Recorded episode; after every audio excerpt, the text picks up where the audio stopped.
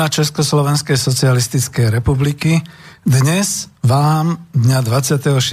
júna 2017 na pravé poludne uviedla formou zvučky túto reláciu, reláciu spomienky na socializmus číslo 19. E, dobrý deň, milé poslucháčky a vážení poslucháči Slobodného vysielača Banska Bystrica. Spoza mikrofónu vás víta Peter Zajac Vanka, váš externý dobrovoľný redaktor. Vysielame zo štúdia Bratislava a začíname túto reláciu, ktorá môže byť v tomto nezvyčajnom na kontakt čase aj kontaktnou, pokiaľ budete chcieť zavolať na telefónne číslo. Už ani nehovorím, že zmena, lebo už to nejaký ten týždeň platí. Mobilové telefónne číslo 0950 724 963. Ešte raz 0950 724 963 E, ja sa tu uistujem, že mám tu mobil zapnutý, alebo mailujte na známu adresu studio zavináč slobodnyvysielac.sk alebo kliknite, ak pozeráte cez webovskú stránku alebo počúvate na tú ikonku otázky do studia.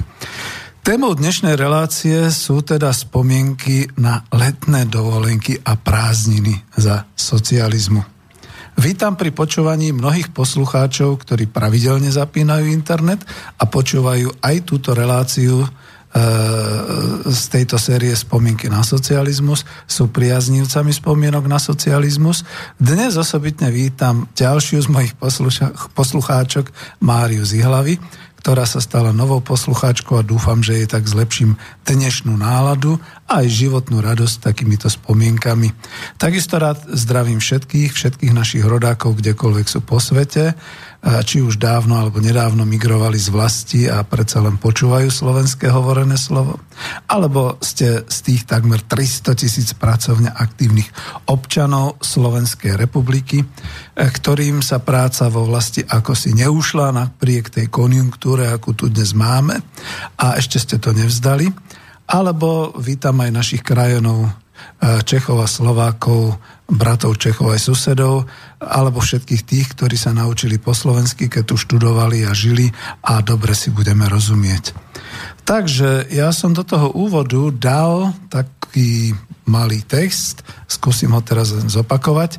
Žil som a študoval som, takisto som aj pracoval za socialistického Československa. Isté, že uh, moji rodičia už nežijú, im spomienky nevezmem, mali k dispozícii v úvodzovkách farebné a spevavé spomienky, povedzme zostave mládeže, z letných brigád, v jednotných rolnických družstvách, pri žatve, pri Kozbelúk a všelikde inde, alebo pri prvých rekreáciách do zotavovní revolučného odborového hnutia, to známa skratka ROH. Zostali len dobové čierno-biele fotografie a ak ešte žijú niektorí z nich úsmevy na perách, pretože sú to naši starčekovia, úsmevy na perách a čierno-biele fotografie. No ale veľmi otočím, že nechápem súčasné vymývanie mozgov, ktoré po 28 rokoch od zlikvidovania socializmu ako spoločensko-politickej a ekonomickej formácie vidia už iba tie čierno-biele fotografie, ten čierno-biely svet a tvrdia, ja, že to sme museli, to sme nemali, alebo aspoň, že národ utekal do chát a deti sa museli uh, hlásiť do pionierských táborov, učiť sa kolektivizmu a podobné blbosti. Ja to budem mať dneska možno nejakú ukážku, skôr ako takú provokačnú a na to budem reagovať. Takže pokiaľ by ste chceli volať uh, s takýmito nejakými pripomienkami, sorry, neprejdete. Mám na to iný pohľad, čo sa týka tých spomienok na socializmus a to taký, že však samozrejme ako dieťa, už som to spomínal ešte kedysi dávno, ale dnes sa chcem venovať hlavne teda prázdninám a dovolenkám. No ako základoškolák som bol veľmi rád, keď rodičia pre mňa e, dostali poukaz do niektorého zo stovách pionierských táborov, ktoré boli po ČSSR Poukaz bol zadarmo. Samozrejme, že to bol vždy pobyt v prírode aj s tou našou československou kultúrou táborových ohňov. Nie je to také ako niektorí blbci, ktorí ani nemajú 30 rokov a vyprávajú tu somariny, že ako to tam bolo hrozné a neviem aké. Možno nejaký starý otec, ktorý bol vtedy mal problémy s, eh, jak sa hovorí, mal problémy s autoritami, tak eh, proste bol trestaný za to, že niečo urobil zle, alebo že včas niekam neprišiel, alebo že trucoval a podobne a takto si to subjektívne z detstva zapamätal. Ja si to pamätám trošku ináč. No, boli to táborové ohne. Boli to stanové tábory, také krásne stanové tábory, ktoré dnes, no snáď sú, dúfajme, dobre e, mastné ceny sú na tento pobyt detí, ale vtedy to boli naozaj tábory, aj sme si sami tie stany rozkladali, skladali, niekde už boli dokonca stacionárne stany, že do výšky, tuším, 80 cm bola drevená základňa, e, potom sa na to stával stan a podobne, boli tam lôžka a tak ďalej. Boli to všetko skúšky našej vlastnej vôle a skladali sme v úvodzovkách tzv. bobriky odvahy. Vidíte, to sme prevzali od Foglara, od Junákov. My sme mali kopec večerov s ľudovými trampskými pesničkami pri gitarách. Trampské pesničky, to bola naša československá kultúra. Žiadne častušky a tak ďalej, to ne, nech sa nehnevajú. A potom, ako stredoškolák som si už privyrábal na brigádach, keď už som teda skočil podľa toho textu kuštík ďalej, však to budem rozoberať viac, eh, kde povedzme napríklad ja osobne som sa už zúčastňoval takých brigád na cestných stavbách pri asfalte alebo v pivovare eh, na flaškovačke, eh, na senách v jednotnom rolníckom družstve. A viete, ako tam už sa zarábalo. E, stredoškoláci, keď už som bol teda ten 18-ročný a potom vysokoškoláci, my sme mali tú výhodu, že v tom čase e, napriek teda tomu, čo sa vždy hovorí, že vysoké dane, my sme vtedy mali dane 10%, to boli brigádnické dane študentské. Takže pribúdalo podľa počtu dní, ktoré človek brigádničil, tých stovák, tých hračan, Pamätáte sa tie zelené československé stovky. To sa bohovsky vždy na jeseň zišlo, však viete. No, rodičia ma brávali do podnikových rekreačných zariadení, do takých, e, tých bolo všade, všade veľa, e, pretože každý podnik mal aspoň jednu chatu, ak nie celý areál. A potom napríklad boli pridelované poukazy, e, ktoré naozaj pridelovali odborári, teda žiadna stranická organizácia ani podobné blbosti. No a e, odborári, revolučné odborové hnutie, pretože si to ľudia platili, pretože všetci boli v zamestnaní, každý mal nárok. Nie je to tak, ako niekto tam niekde hovoril, že bolo treba vystáť a bolo treba e, čakať na pridelovanie a podobne. Možno na niektoré ako také vychytávky, samozrejme, keď sa malo ísť na Balatón alebo na Rujanu alebo podobne, tak to bolo trošku iné, samozrejme. No, dobre, chodili sme aj do zahraničia, eh, aj s ROH, aj s Čedokom a viacnásobne, ja som to tam aj písal, sme boli ako partia viacerých rodín už autami po roku 70 eh, v Bulharsku. Cestovali sme cez Maďarsko, cez Rumunsko až na bulharské Ciernomorské pobrežie. Predtým sme chodili do Bulharska vlakom s Čedokom, potom, keď už som robil po roku 80, e, bol som na Slnečnom pobreží na rekreácii ROH. Ešte mi aj podnik prispel, Kospol, podnik zahraničného obchodu a rodičia boli tiež, takže im tiež podniky prispievali. A Československo tam malo, neverili by ste dnes, vlastný odborový, hotelový a rekreačný komplex, odborársky by som povedal. A bolo to tam, kde dnes sa spája Sunny Beach v Bulharsku s Nesebarom. Aj by som si spomenul tie hotely, ale to by sa plietlo všelijako samozrejme. No isté, že, že Češi chodili viac možno na Rujanu do NDR, Nemeckej demokratickej republiky, alebo do Polska, niekde tam Sopot a Gdyňa. E, my sme všetci dovolenkovali na Balatóne, alebo aj na Čiernomorskej Mamaj v Rumunsku, a hlavne teda v Bulharsku, v Soči, v Zveze sovietských socialistických republik a tak ďalej. No. E, samozrejme, že ľudia sú niektorí veľmi ambiciózni, tak niektorí ochotne sa nervačili kvôli devízovému prísľubu a nejakej tej vycestovacej doložke pasu aspoň do Jugoslávy alebo ešte ďalej na západ. Šťastlivci s devizovými e, prísľubmi, teda že dostávali nejaké tie valuty, doláre, marky a podobne, tak e, tí šli do Talianska na francúzsku rivieru. E, to bolo také zaujímavé, že stáli v dlhých radoch aj v noci veľmi ochotne. E, vidíte, čiže neboli len rady na banány, boli aj rady na vycestovacie doložky a na pasy a na devízy.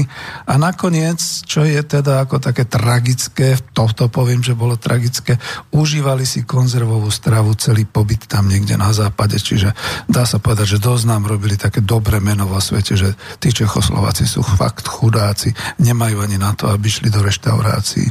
Lebo veď sa šetrilo, no vidíte filmy Ece Homo, Homolka, Homolkovci a tak ďalej.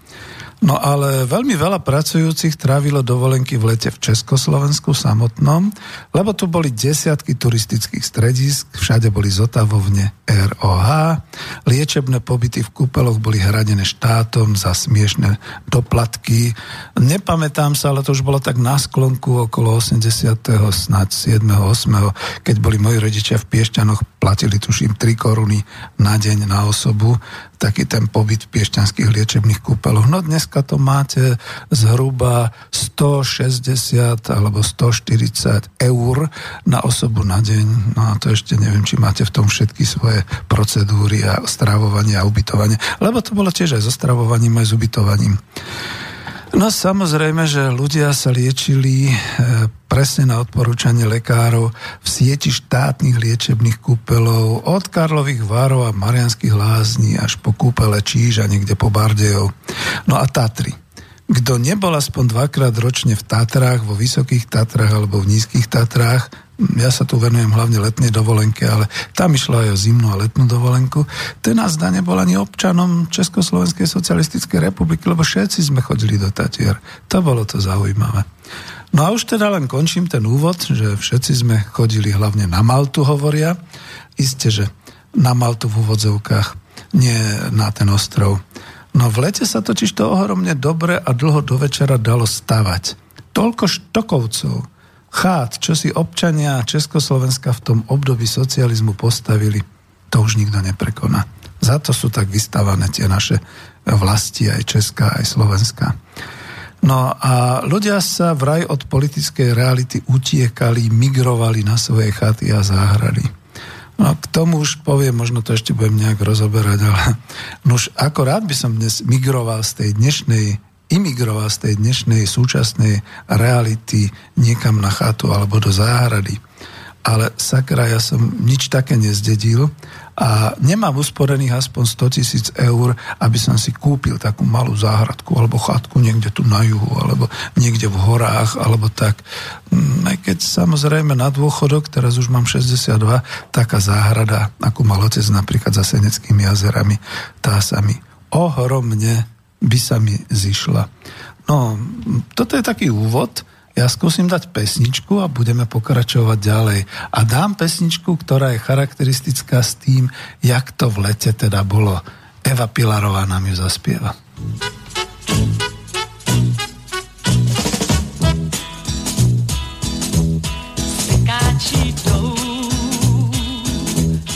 od lesa trávou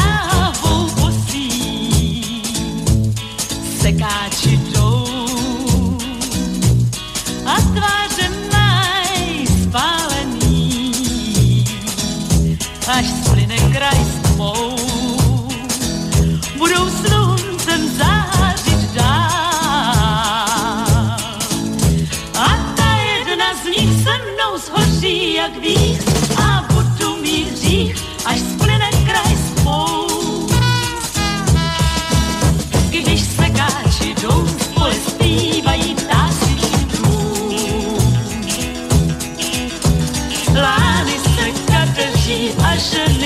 ženy uvěří snu. Sekáči jdou a tváře jim hoří. A ta jedna z nich se mnou zhoří jak vých a budu mít hřích, až splyne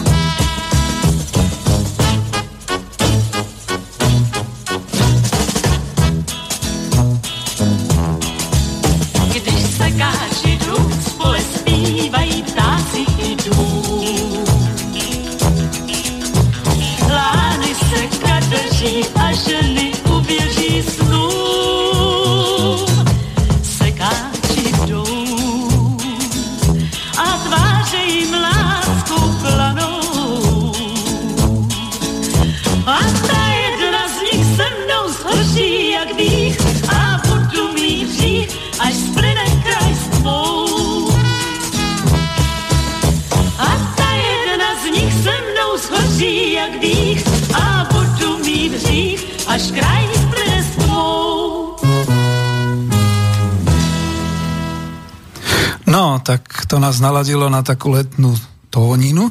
A je samozrejme, že však je horúco aj teraz je cez 30 stupňov a podobne. A budem pokračovať teda.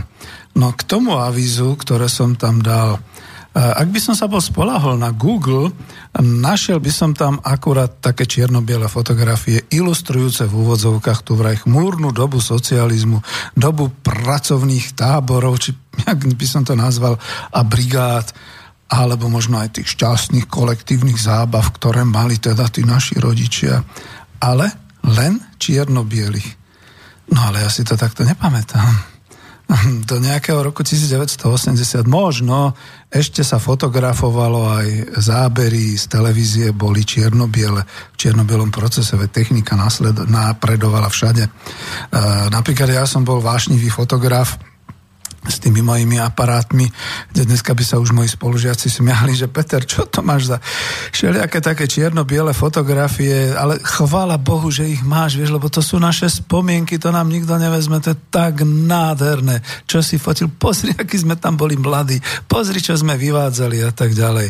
Ja som bol naozaj ten fotoamatér, ktorý dostal ešte aj e, na vyučovaní, dokonca na základnej 9-ročnej škole z chémie jedničku práve preto, že som popísal aj predviedol taký ten chemický proces vyvolávania fotografií. No a tie moje aparáty, no dneska ako muzeálne exempláre, prvý fotoaparát Pionier, ďalšie ruské fotoaparáty, teda sovietské, Zária a Molnia a všelijak sa volali potom Flexaret, to bola taká tá naša zrkadlovka a tak ďalej. Ale moje deti po roku 1985 už zažili a majú plné albumy, aj krabice farebných fotografií. Samozrejme až doteraz, keď už je obdobie elektro a fotí sa to všetko vlastne na, na počítač a sú to všetko digitálne fotografie. No a toto bolo z obdobia socializmu. Fotografovalo sa napríklad na známych e, filmoch značky Orvo a teraz ma nevie ani za Boha napadnúť, ako sa volal ten československý filmový e, film ktorý bol, my sme tiež vyrábali samozrejme. Eh, čo bolo vždy farebné, to boli pohľadnice. A hodne dozadu, až do nejakých už pomaly eh, konca 50. rokov. A z pohľadníc sa vtedy posielalo poštou na stá tisíce z rôznych dovolení, kde sme boli, lebo to bol taký spoločenský kultúrny zvyk, ako dneska MMSky a SMSky a podobne. To sa naozaj vo veľkom posielalo, capla sa tam poštová známka z danej krajiny a, a ľudia to aj zbierali. Ja mám tiež takú nejakú zbierku, celkom nechťac, e, chvíľu aj e, cery e, zbierali takéto pohľadnice, za to sa mi zachovali, kľudne poviem, za to som mohol urobiť takú snímku snímku, takú koláž, akú máte v tom avíze. No a e, zo všetkých navštívených dovolenkových miest sa dali posielať pohľadnice poštou, či to bolo už z kúpelov Číž, alebo z Vysokých Tatier, z Piešťan, tam niekde máte tam na vrchu aj Piešťanský most, z Prahy, či z Rujany, z NDR, od Balatónu, tam je taká tá fotografia tých plachetníc a na tom jazere, alebo či z Čiernomorských pláží Bulárska, Rumunska, Juhoslávie, Sovietskeho zväzu. No a vtedy tak som si sadol, keďže som teda nič na Google zaujímavé nenašiel a vyrobil som si koláž sám. Takúto fotografiu z vlastnej zbierky pohľadníc, pretože my sme veru chodili na mnohé miesta a dostávali tých pohľadníc veľmi veľa, tak som si tú kôpku teda takto urobil. A tak teda rád potvrdím, že dovolenky za socializmu a prázdniny za socializmu boli už od 80. rokov farebné a veľkolepé. Takto si ich pamätám ja a takto si ich pamätá aspoň jedna z mojich dcer. No, bola tu taká odbočka, mám tu kontakty, všetko, ale to ešte doma, keď som to tak nejak akože skúšal, pozeral, že prečo sme vlastne nechodili do Grécka, sme tak zadiskutovali si. A hlavne teda tam mladšia generácia, že no jasne, Bulharsko, Rumunsko, to všetko boli socialistické krajiny. A čo tie ďalšie? No to som hovoril, že tam bol problém samozrejme valutový, získať valuty a potom bol problém naozaj tých vycestovacích dokladov a podobne. Ale nie všade sa dalo kvôli našej nejakej, z našej viny by som to tak povedal. Napríklad to Grécko. No, Prvá vlna migrantov z Grécka prišla ešte tesne v povojnovom období, pretože na nátlak Marshallovho plánu vyhodili greckých komunistov z vlády v Grécku. Došlo potom k vojne občianskej. Vojenská porážka povstalcov vedených komunistov znamenala, že po represáliách e, väčšina alebo množstvo z nich, ktorí mohli, migrovali do socialistických štátov, časť aj do Československa na Margo toho len poznamenám, vidíte, my máme tradíciu v príjmaní migrantov, neviem, čo sa tam Európska únia toľko rozčuluje. My sme svojich migrantov už počas e, moderných dejín Európy naozaj e, túto veľmi pekne prijali a, a teda ako asimilovali, teda stali sa našimi občanmi. Druhá vlna z Grécka prišla po 21.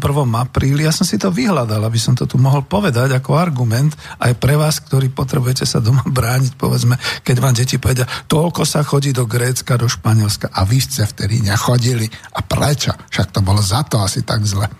Nie, nie. Druhá vlna prišla po 21. apríli roku 1967, keď znova došlo už po takom ukludnení v Grécku k štátnemu prevratu. Tentoraz vojenská chunta väznila rovnako liberálov ako komunistov, to bola tá sranda a skončilo to až niekedy v roku 1974. Nie, nebudem to tu nejak ďalej rozvádzať, nájdete si to e, na Google, vo Wikipedii, všeli, kde je to celkom pekne rozpísané. No ale takto to bolo aj s ďalšími pobrežnými štátmi. Napríklad v Portugalsku vládla vojenská diktátorská chunta Antonia Salazara až do tzv. Karafiatovej revolúcie v roku 1974. Nedalo sa sa tam ísť. E, potom síce nastala taká tá lavicová občianská revolúcia, ale v zápisi si Európa e, vynútila taký ten demokratický prístup ako všade inde a, a samozrejme tým pádom tam to skončilo a Portugalci síce mohli demokraticky budovať taký ten európsky režim kapitalizmu, ale to bolo všetko a, a znova, no, no, nedostali sme sa tam potom. Uh, mám ďalej pokračovať. Všelijaké tie zahraničné destinácie, vojenský pravicový prevrat, prevrat v Čile, Pinochetov vojenský režim, ktorý trval od roku 73 až do roku 1990. No, no ale to bolo ďaleko. Španielsko, tam sa nechodilo. Nie za to, že my by sme na to nemali alebo sme nechceli, ale vládla tam diktatúra Franka vojenský režim diktátora Franka, ktorý bol dokonca považovaný demokratickými štátmi Európy za úspešnú vládu. E, on sa totiž vzdal potom a jeho, svojho nástupcu si sám vyvolil až v roku 1969. E, stal sa ním král Juan Carlos Bourbonský až v novembri 75 e, zasadol na trón, keď teda tento diktátor Franco v pohodli a v kľude zomrel, tak toho európska demokracia nehala zomreť. Cyprus. Jaj, áno, jasné, teraz sa tam chodí a tak. No ale v roku 1974 bol e, vojenským atakom tureckej armády rozdelený na tureckú a greckú časť. E, samozrejme, okamžite tam došli jednotky OSN, strieľalo sa tam, zabíjalo sa tam, potom sa spametali a urobili z toho turistické destinácie. To super. V čase mojej mladosti prepačte, to bolo asi tak rovnako bezpečné ísť na Cyprus, ako dnes vyraziť do Líbie. Takže, bratia demokrati, kam na dovolenku v polovici 80 rokov? Hm? Ešte zostávala Kuba, Sovietský zväz a nejaké tie spriateľené krajiny v Afrike a, a niekde v Ázii a podobne. Tuto, tuto musím povedať a nechcem to až tak, lebo chcem byť dneska ako pozitívny, veď sa tešíme, radujeme z dovoleniek že bolo to tuším v časopise Žena v roku 2009, keď jedna z tých autorok pripomenula, že to, to tam doslova písala, ten text teraz budem citovať. Každý, kto bol kedysi pionierom, vie, čo to bol Artek úplne prvý pionierský tábor vznikol ešte v roku 1925 na Krymskom poloostrove v bývalom Sovietskom zväze, nie v bývalom, vtedy to bol Sovietský zväz a lákal mladých žiakov zo všetkých krajín východného bloku. Zdánlivo odbočujem, ale je dobré, že tu spomenula ten Artek, ja som chcel ešte niečo ďalej, len som sa začítal. Dostať sa do Arteku bolo znakom prestíže a išlo o odmenu za dobrý prospech v škole či aktívnosť v pionierských organizáciách. No ja som sa do Arteku nedostal. No, čo teraz? Asi som nebol premiant. A, a tak ďalej. Nebudem to teraz ako citovať, ale ako sa doba posunula. Dnes sú v Arteku e, na Čiernomorskom pobreží opäť e, Rusi. Cestujú tam hromadne, je to ruský Krym teraz, súčasť Ruskej federácie a nájdete dnes aj Artek ako aktívne letné centrum mládeže v turistických kanceláriách. Takže vidíte, ako aj aktuálne články z našej demokratickej doby zastarávajú. Nebudem tu novinárku, proste písala tak, ako v tej dobe, v tom roku 2009 sa vyžadovalo. No, o čom chcem dnes hlavne hovoriť? Hlavne chcem dávať pesničky.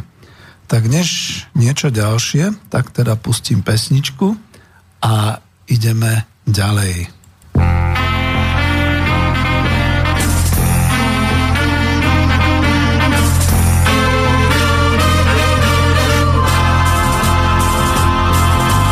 Bylo léto, horké léto, tak jak léto má být.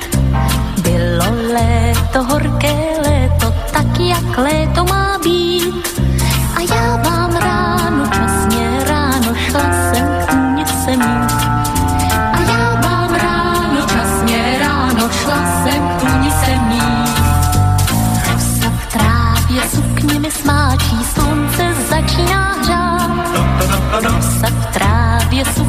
smáčí, slunce začíná hřát. A přes bodláčí loukama kráčí ten, co mě má rád. A přes bodláčí loukama kráčí ten, co mě má rád.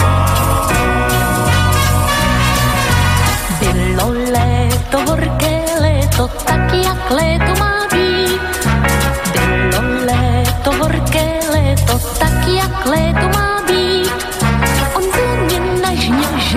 se vážně, ve mně závažně vzlít. On ve mně nežně, že prej se vážně, ve mně závažně vzlít. Šel k té tůni letní vůni se mnou, no a já s ním. On šel k té tůni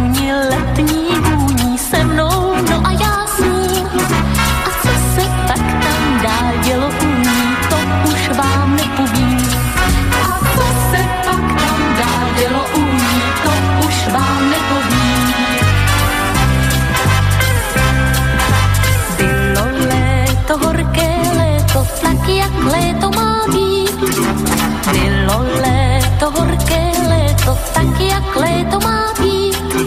Už uschla tráva, marná sáva, musím zpátky zasít. Už uschla tráva, marná sáva, musím zpátky zasít. Zítra ráno, hned včasně ráno, když to dovolí čas. Zítra ráno, hned včasně ráno, když to dovolí čas.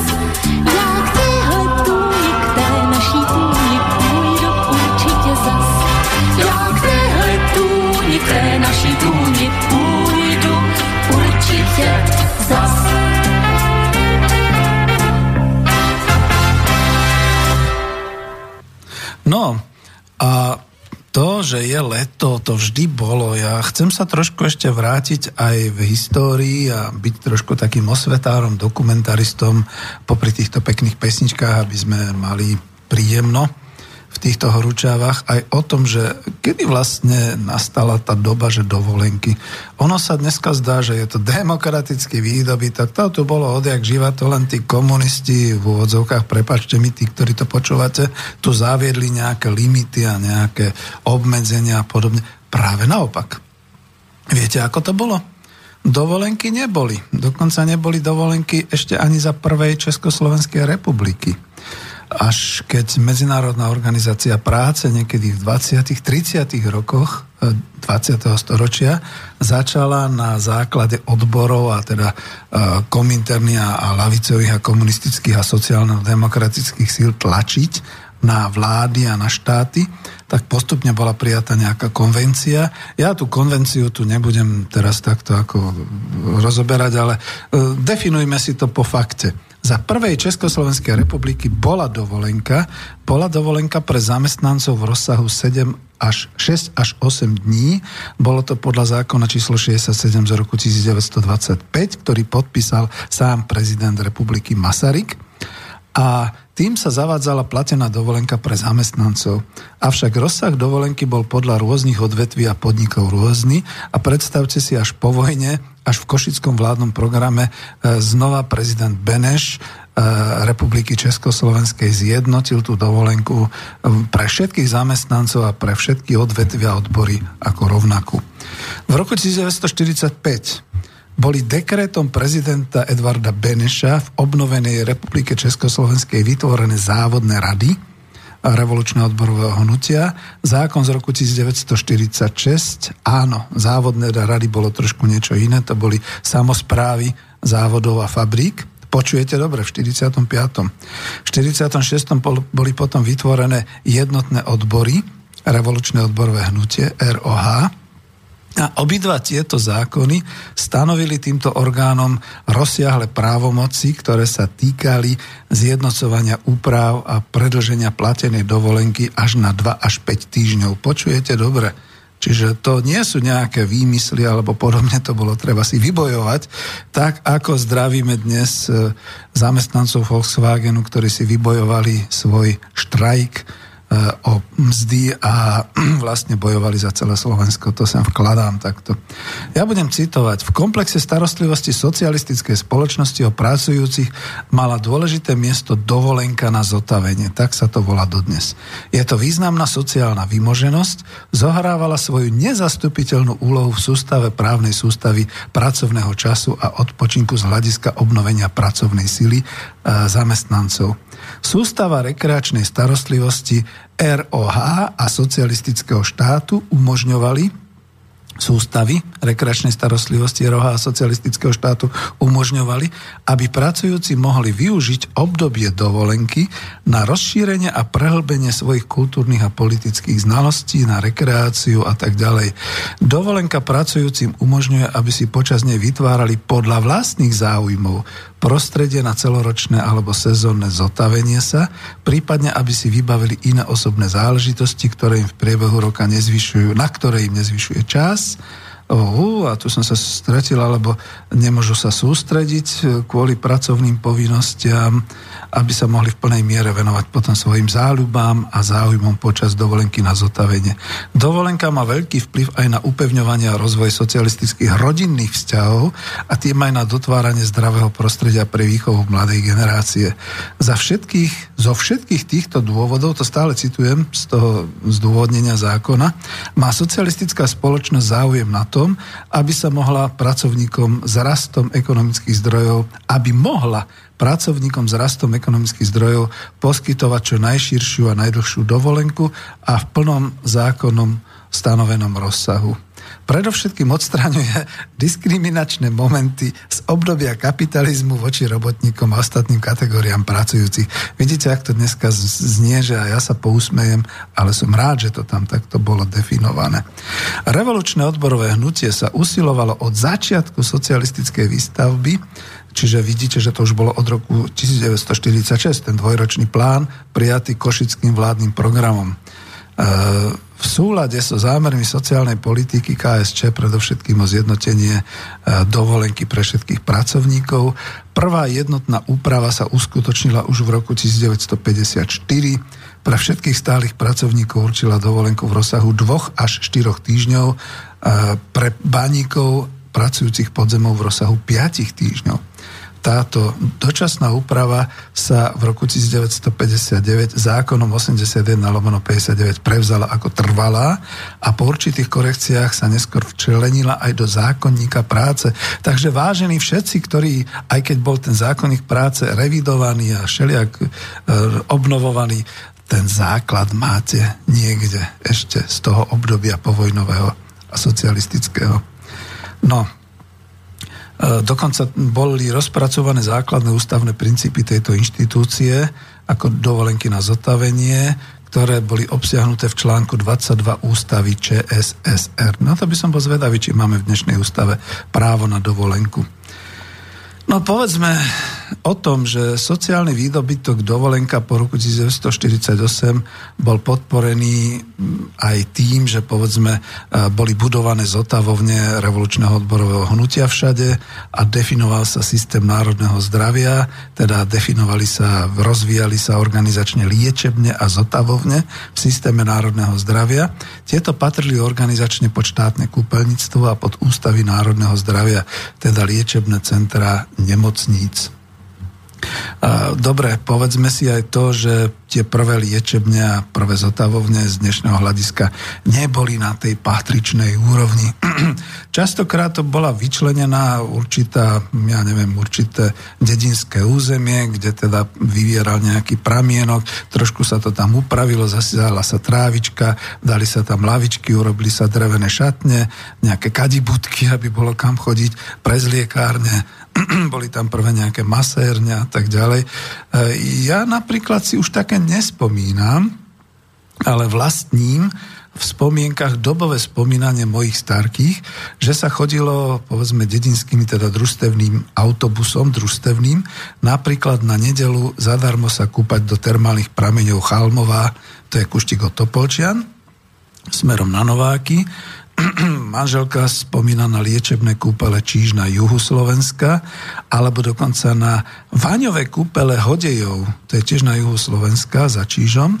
A e, v podstate e, tam presne ako moja svokra dnes 81-ročná pani, ju pozdravujem, spomína na to, že v tých váňových kúpeloch to bolo naozaj také, ale bolo to ľudové, bolo to skutočne za nejaký mierny poplatok s tým, že e, ešte aj uteráky, mydlo a také to mali vlastné, lebo bola tam nejaká sprcha a tak ďalej. Potom vošli do tej liečebnej váne, do tej teplej vody, potom mali tam nejaké lavičky, kde si urobili teda sváču, svačinu, e, prezliekli sa a tak ďalej a potom šli vlakom zase naspäť. Čiže takto to všetko začínalo a dneska to vyzerá strašne smiešne, ale v mnohých krajinách ani len takéto niečo nemajú dodnes. Takto si to povedzme. Čiže Chalmova, Číž a určite by ste vy, ktorí ste s pamätníkmi alebo máte starých rodičov pamätníkov si zaspomínali, ako to bolo kedysi. No, mama napríklad moja bola na protituberkulóznom liečebnom pobyte v Tatrách, vo Vyšných Hágoch, ale aj v Nimnici ja sám som ako dieťa bol v kúpeloch Štos, to je tam niekde nad Rožňavou, v horách. Otec bol v slovenských liečebných kúpeloch Korytnica. No, nebudem spomínať, v iných reláciách som o Korytnici dosť hovoril, že dneska je to e, územie duchov, naozaj, žiaľ Bohu, rozpadnuté. No, čo mám povedať? Liečila sa celá republika do kúpelov ako Karlovy Vary či Piešťany, Bardev, Marianské lázne, dostávali pacienti, normálne pacienti, x poukaz na liečenie, teda liečbu zadarmo. Skúsili by ste dneska niekam prísť. Je, to by bolo ako z iného sveta. No, ale to vlastne ešte stále neboli dovolenky, to boli pobyty na zotavenie pracujúcich, pretože tie sa konali celoročne. Ale ja som to spomínal, pretože vychytené boli naozaj tie mesiace od mája po september, takisto ako aj dnes všetky takéto poznáme. No ale čo teda vlastne? No ešte jedno som chcel povedať, než pustím ďalšiu pesničku. E, my, keď už hovoríme o tom voľnom čase pracujúcich, viete, kedy vlastne začali byť voľné víkendy? Kedy e, prestali byť e, pracovné soboty, že bola voľná len nedela, ale bola aj sobota, aj nedela? Ja som tu mal kedysi takú pesničku včera, nedele byla, nepustím ju už dneska, nenašiel som ju, ale možno aj na budúce ale 5-dňový pracovný týždeň je výdobytkom socializmu od roku 1968. Uh, e, neviem, či viete, že v Československu o tom, že budú voľné soboty, rozhodla vláda ČSSR na čele s Alexandrom Dubčekom v roku 1967. Pamätníci vnívali nové opatrenia ako súčasť takej tej väčšej slobody a rozvoja socializmu a vlastne Platilo to od septembra roku 1968, čiže všetci tí, ktorí vykrikujú, a za socializmu boli aj pracovné soboty a to bolo zle a tak ďalej, nech si uvedomia, že za toho socializmu vznikli víkendy. To nikto nevymyslel. To nebolo za prvej republiky, to nebolo ani v povojnovom období. Toto vzniklo až v roku 68. 5-dňový pracovný režim štát zaviedol najprv skúšobne vo vybratých fabrikách a ešte, ešte niekedy v roku 67 podmienkou bolo neznižovať pritom mzdy. Napríklad v Bratislave si to odskúšali medzi prvými fabriky Káblovka a Dimitrovka, to sú tie už neexistujúce fabriky, že? A tie výsledky, že teda presvedčili. No, ale takto sme zase dlhšie hovorili a pretože máme leto, dáme si aj pesničky zo spriateľených štátov. Toto bude pesnička tam, kam sa síce chodilo na devizový prísľub, ale bola to nám srdcu blízka Juhoslávia.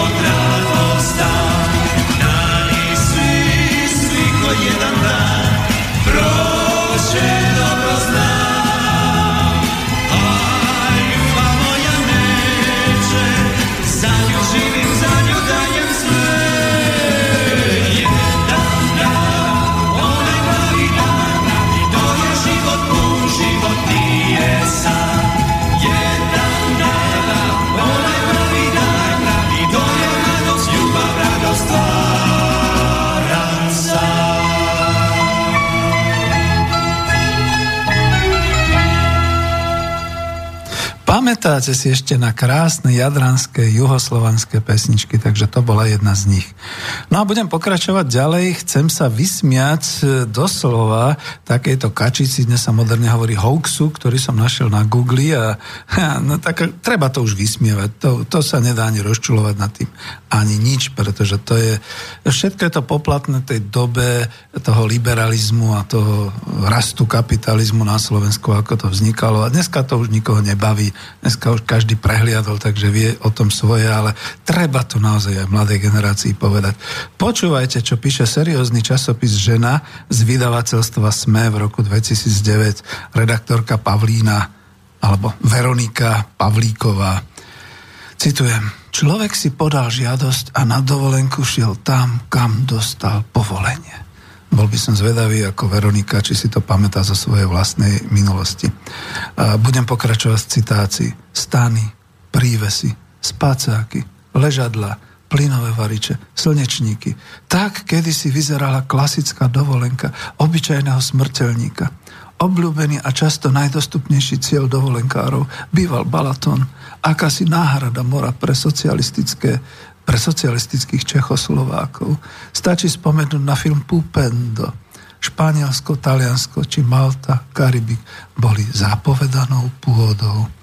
No, tuto to oddelím, konec citácie. E, želám Veronike, aby pri vycestovaní do Líbie, do Maroka, prípadne aj na nejaké tie e, pobrežné pláže tam okolo Kale alebo na francúzsku rivieru do Talianska, na ostrov Lesbos a podobne. Teraz zažívala rôzne umelecké zážitky, v dnešných dňoch v realite roku 2017 po prevalenej sa vlne migračnej a rôznej teroristickej.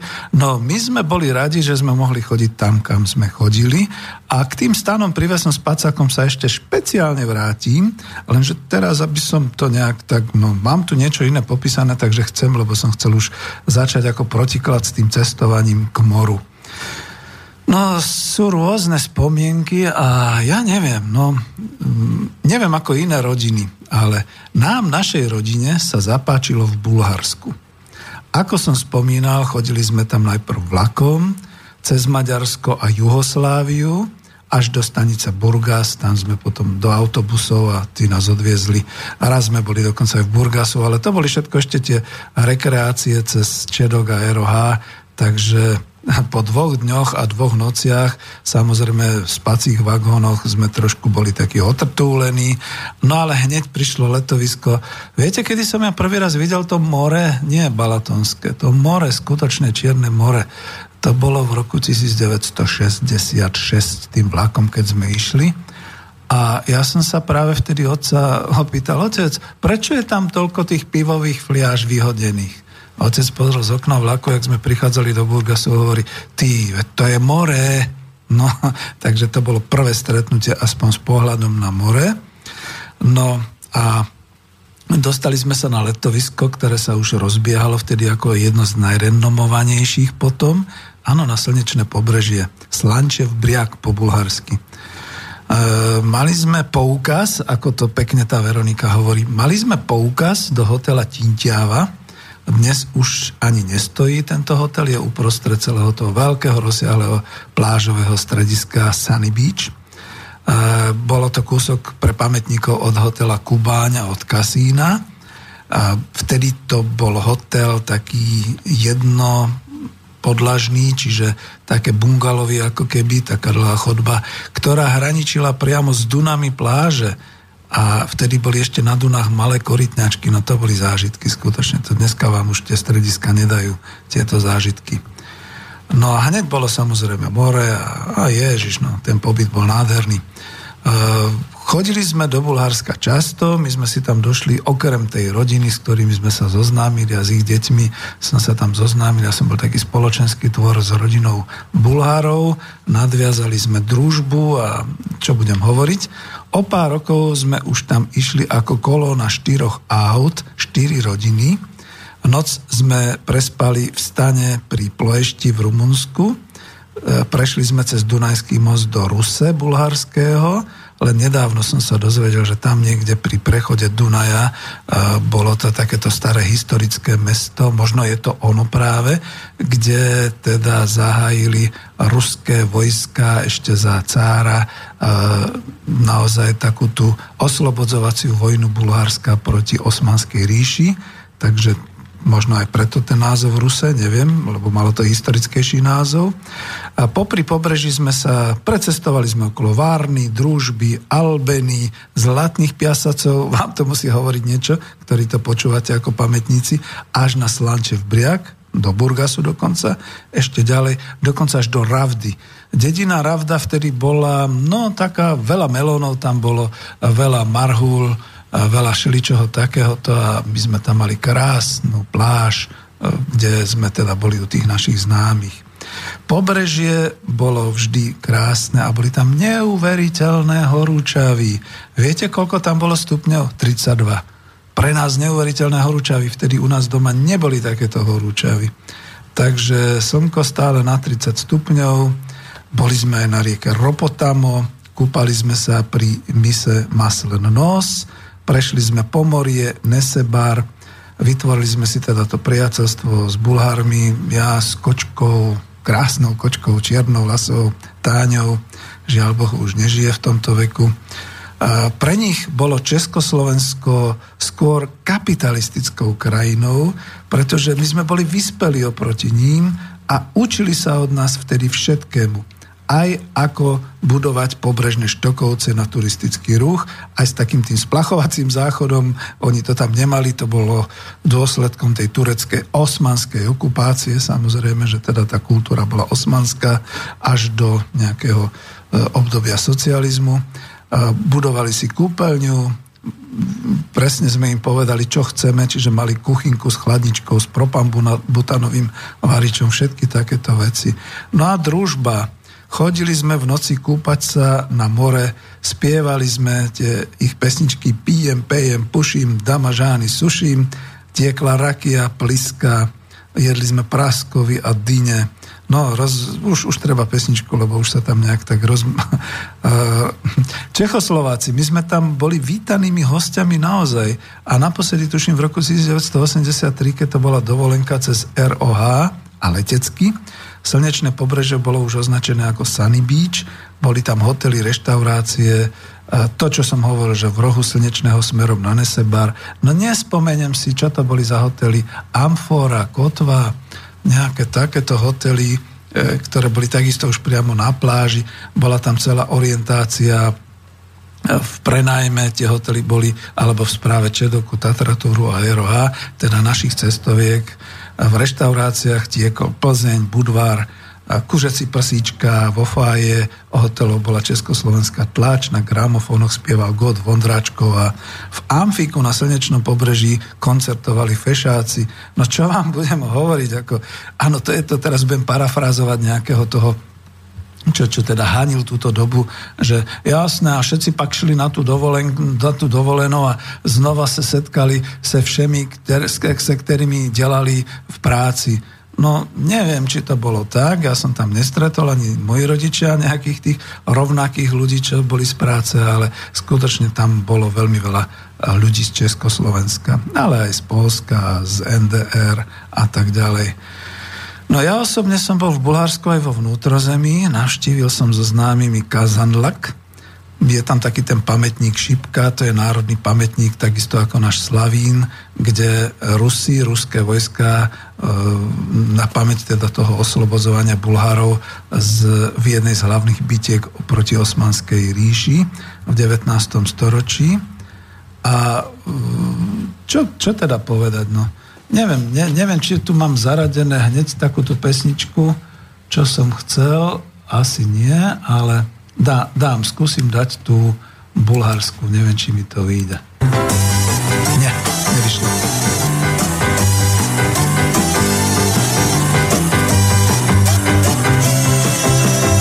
Od máme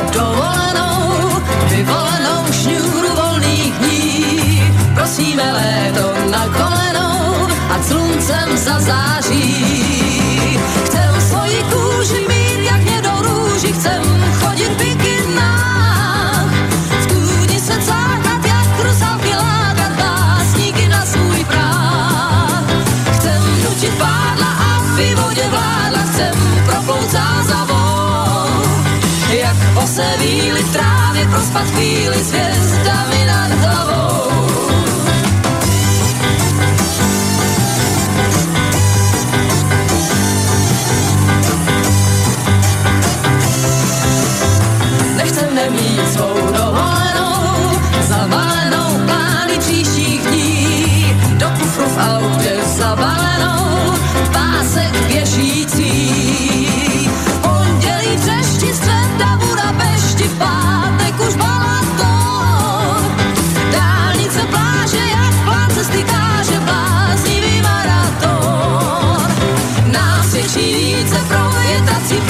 být ruší klitá.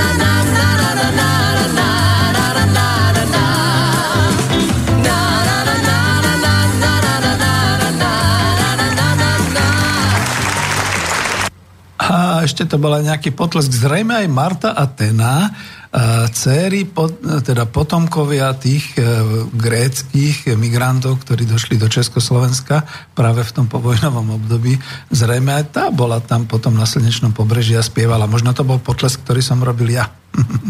Nie, celkom vážne. Chcem pokračovať aj v tej dobrej nálade, budem tu mať aj bulharské pesničky, ale vidíte to upozornenie Bulharsko ako destinácia bola potom po roku 90 zavrhnutá, že a kto by tam chodil a, to je také a onaké.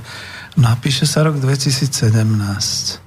Vážený, kam pôjdete na dovolenku k moru tohto roku? Do Líbie? Alebo na brehy Portugalska? Alebo na brehy Grécka? Do Talianska? No, hlavne sa chodí do Chorvátska, to už je v podstate, dalo by sa povedať, ďalší destinačný okres Slovenska a Čiech, ako sa hovorí, ale v dobrom to myslím. Chodí sa veľa znova na Balatón, pretože tam je to nádherné, a chodí sa znova do Bulharska. Lebo Bulharsko je dnes vystavené na pobreží, skutočne to sú all-inclusive hotely so všetkým, ako sa patrí, ako sa má. Je to krásne, ale viete, čo mi tam ako vadí? Vadia mi tam európske ceny. Teda ešte stále je tam lacnejšie oproti nám, ale kedysi dávno jednoducho aj v tej dedine Rávda bolo možné prísť eh, hocikam k tomu domu a povedať si, že ima dve kila tomaty, ima prší a, a neviem ešte, ako sa to všetko volalo. A gazda predal s radosťou a mali sme čerstvé priamo zo záhrady alebo z pola eh, paradajky a papriky a melóny a praskovi, čo to boli praskovi, praskovi boli broskyne a tak ďalej. No dneska musíte ísť aj v Bulharsku do Lidla, do Billy a do takýchto všelijakých supermarketov. Boli sme úplne šokovaní s manželkou, keď sme tam boli asi v roku 2014 alebo 15 a aj na slnečnom pobreží tam vzadu, vzadu už ďaleko, asi 2 kilometre od e, samotného strediska, kedy si boli kvitnúce skleníky, kde sa dopestovalo všetko priamo pre e, stredisko.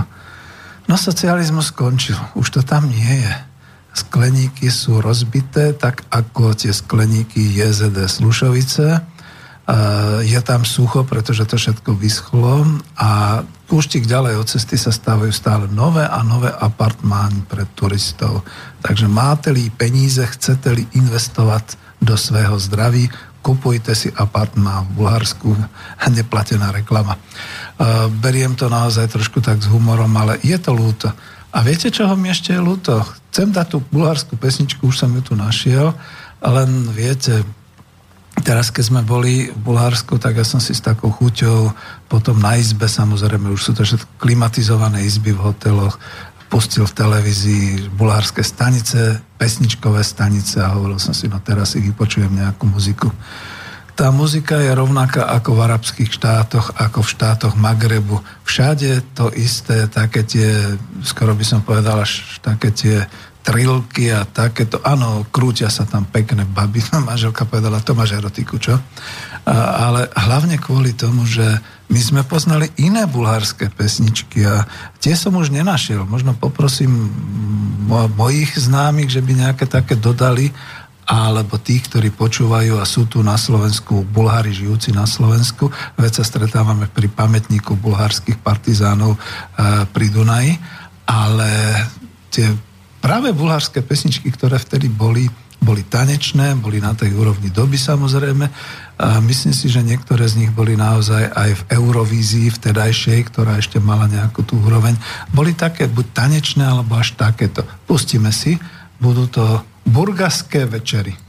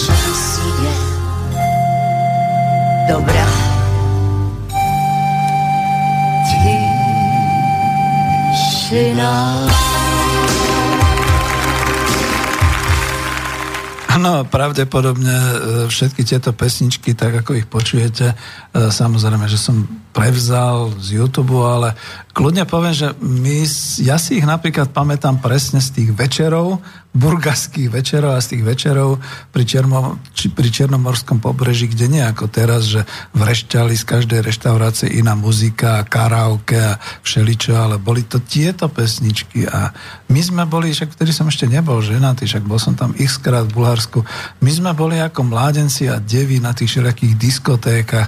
Predstavte si, že my sme, ja som zažil taký zážitok e, zase, neviem už, či to bolo naozaj na Slnečnom alebo v Nesebre, alebo kde, kde sme boli v nejakej reštaurácii aj s kamarátom a balili sme tam tie pekné baby, bulárky, neboli všetko len čiernovlásky, ale teda tak. A balili sme ich a vyprávali sme sa tam po rusky vtedy a sem tam niečo po anglicky a chichotali sa a tak ďalej. A potom padlo jedno slovo, kde sme my spozornili. A my sme im tak po slovensky povedali, babi, odkiaľ ste vy? A oni hovoria z detvy. A vy ste odkiaľ? A my sme hovorili, no my sme z Bratislavy. Čiže tak sa to dalo, pretože boli vtedy aj brigády. Znova sa vrátime k tým brigádám. A boli to absolventky nejakých, čo to boli tie stredné odborné školy, hotelové, reštauračné a tak ďalej. Čiže oni boli tam na svojej stáži, na svojej praxi priamo na Černomorskom pobreží a my sme to nevedeli. My sme skutočne ich balili, nakoniec sme sa zoznámili, randili sme a tak ďalej. A teraz si predstavte, že toto, čo ste počuli, tie burgasky večery a podobne, to sú predsa také lepáky, to sú také tanečné melódie, pri ktorých sa dá pekne tancovať. No neviem, dúfam, že naše dnešné mladé generácie zažívajú niečo také. A než sa pustím do ďalšieho, ako musím to uvieť, lebo tu sa to teraz hodí taký ten predel. E, nevolali ste, nemám ani maily, takže pokračujem sám v takej one-man show, ale sú to spomienky, čiže viem, že ľudia potom píšu, že sa im pri tom pekne spomínalo, tak aby mali tie spomienky. E, to leto, tie dovolenky, tie prázdniny, aj pri mori, ale aj u nás boli predsa vždy o tom, že je to letný čas, že boli tie lásky, boli tie priateľstva, rozvíjali sa tu rôzne kamarátstva po chlapskej stránke, e, naozaj lásky, to vtedy naozaj bolo také, že predstavte si tieto pesničky, toto leto, more, jazera, čokoľvek ďalšie. Tam sa randilo, tam boli tie prvé spomienky, tie letné lásky a tak ďalej. A teraz to poviem až ako ten 62-ročný starší človek, ktorý až môže závidieť. Tam sa randilo, tam sa zalúbilo, tam sa zaláskovalo. Tam potom vznikalo to množstvo tých obyvateľov Československa. Veď si predstavte, aké silné ročníky sme to boli a nie, samozrejme všetci sa rodili potom po tých 9 mesiacoch, ale tam sa to niekde rodilo, tam sa vytvárali, ale nie len niekde vonku v zahraničí pri mori, ale aj na senách, na brigádach, v rekreačných strediskách, všade. Ľudia naozaj odpočívali, prázdniny boli prázdninami pre študentov aj s tou možnosťou dobre si privyrobiť. E, dovolenky boli dovolenkami na zotavenú, naozaj sa tam riešili aj vzťahy, aj lásky, aj kamarátstva, aj rodinné vzťahy, aj všetky takéto veci. Takže toto je iný svet. Ja si nejak ináč pamätám, ako mnohí ďalší, čo všelijaké takéto veci píšu, ale aby sme si to nekazili, dáme si ďalšiu juhoslovanskú pesničku zase niekde z oblasti Jadranu a bude to Gabika Nováková. Gabika Novák.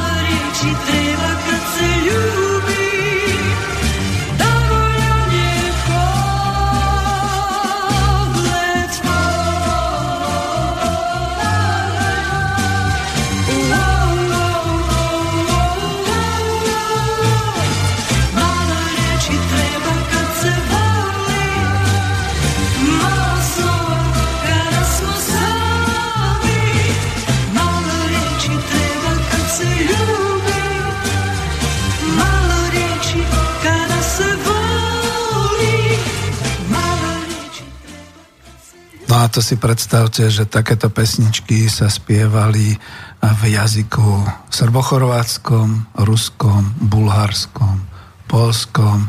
Ako my sme skutočne žili taký ten slovanský kultúrny svet a um, samozrejme boli aj krásne pesničky, všelijaké iné, ale um, my sme v tej dobe a v tom čase viac praktikovali to Slovansko ako teraz, keď niektorí ako ho propagujú a hovoria, lebo my sme ním žili. No veď si predstavte to, čo ste počuli, myslím, že ste rozumeli bez problémov, čo sú to a ako sa to dialo Burgasky večera a teraz, keď nám vlastne uh, Gabi Novak zaspievala Málo rečí treba, kace ľúbi. No potrebujete veľa rečí na to, aby ste sa pozreli na nejakú peknú dievčinu, aby ste sa usmiali aby ste ju pozvali na kofolu alebo na zmrzlinu a aby ste si s ňou poplávali a podobne. Veď to bolo to krásne v tom lete. No dobre, nerozímaj sa, starý človeče. Máš tu ešte nejaké také poznámky, ktoré chceš e, ešte povedať. Zatiaľ teda nebol telefón ani mail, takže e, budem pokračovať možno aj trošku takto. Stále sa zaoberám jedným z tých článkov znova z toho časopisu Žena z roku 2009, tá istá autorka a potrebujem vyvrátiť tú blbosť z toho článku. E, je to iba jedna reprezentačná vzorka, ale sú ich tisíce a toto ovplyvňuje najmä našu mládež, že sa tak potom pozera na ten socializmus. Čím nás toto 28 rokov krmili mass média? Budem citovať. Napríklad okružná jazda do Moskvy a do Leningradu dnešného Sankt Petersburgu prebiehala nasledovne. Na určenom hraničnom prechode sa stretli osobné autá s turistami z rôznych spriateľených krajín, ktoré, ktorým bolo dovolené vycestovať. Pod dohľadom neustále prítomnej policie sa vydali vo vopred vytýčenej trase k cieľu. Vybočiť z kolóny alebo nečakane zastaviť znamenalo okamžitú kontrolu miestnej štátnej bezpečnosti. Spoznávať sa mohlo len to, čo bolo povolené. Toľko autorka článku z časopisu Žena z roku 2009. No samozrejme, že to potom naozaj zblblo ľudí v súčasnosti a podobne, ale ja to naozaj nielen, že musím dať na pravú mieru, ale chcem aj povedať z tých svojich e, spomienok, že vidím to nejako ináč a zažil som to nejako ináč.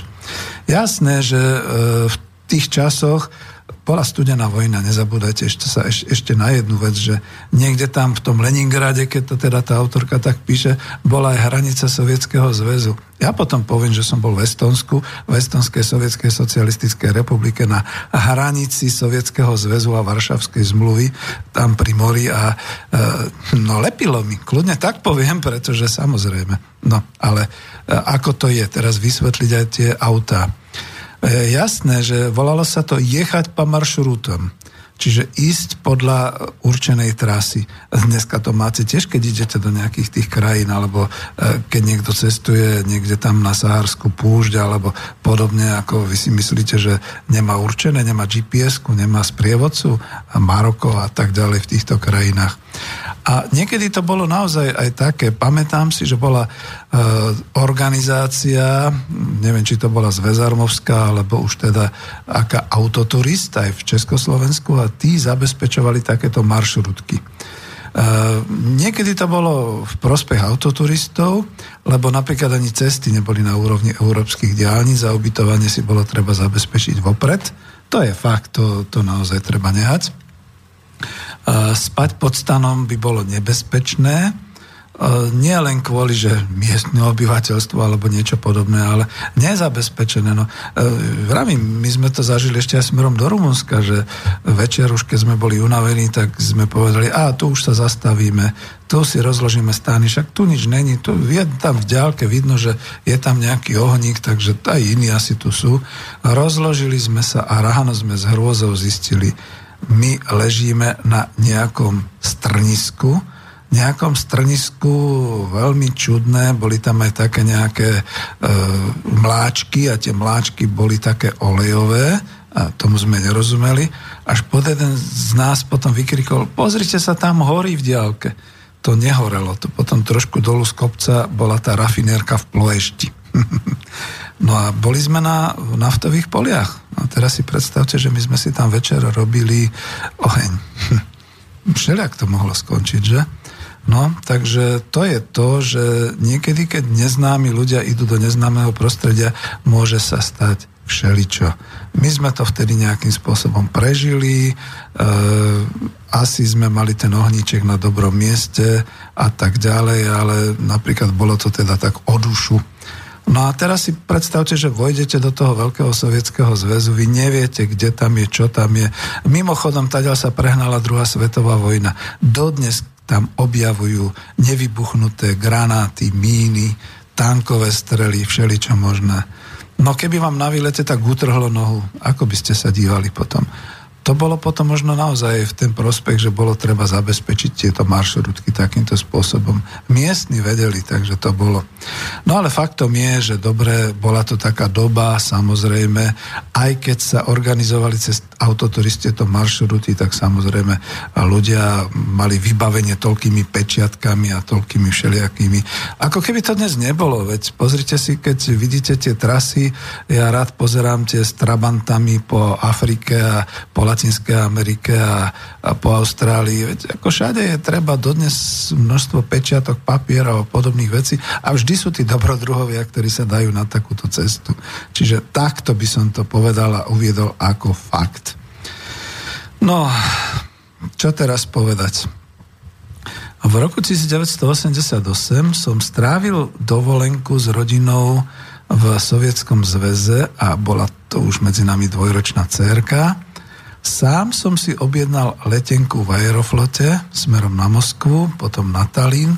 Strávili sme 10 alebo možno aj viac dní na estonskom pobreží, to je to, čo som hovoril.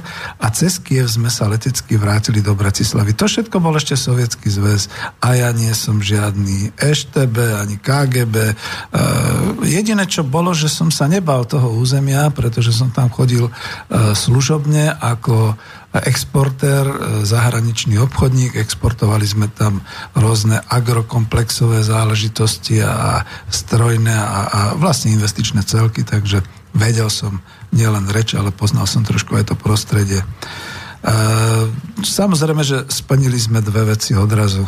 Za prvé pozvanie, to bolo nutné, oficiálne pozvanie. Aj môj priateľ vtedy dostal pozvanie k nám do Československa, aj on potvrdil a vybavil mi pozvanie do Talinu, vtedy to bolo hlavné mesto Estonskej sovietskej socialistickej republike a ešte boli potrebné ruble, samozrejme devizový prísľub a tak ďalej. No s tým som ja nemal problémy, pretože ako obchodník, čo často služobne cestoval, mal som teda z diet usporené a nebol to pre nás problém.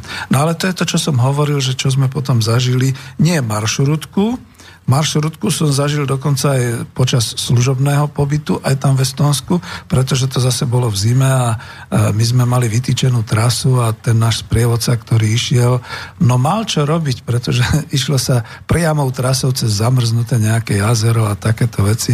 A ja som sa pýtal, v lete je tu čo? No on hovorí, v lete je tu hlbina asi 7 metrov dolu. Ježiš Maria. Sme sa cítili naozaj e, veľmi romanticky a zároveň veľmi dobrodružne, keď sme cez išli autom.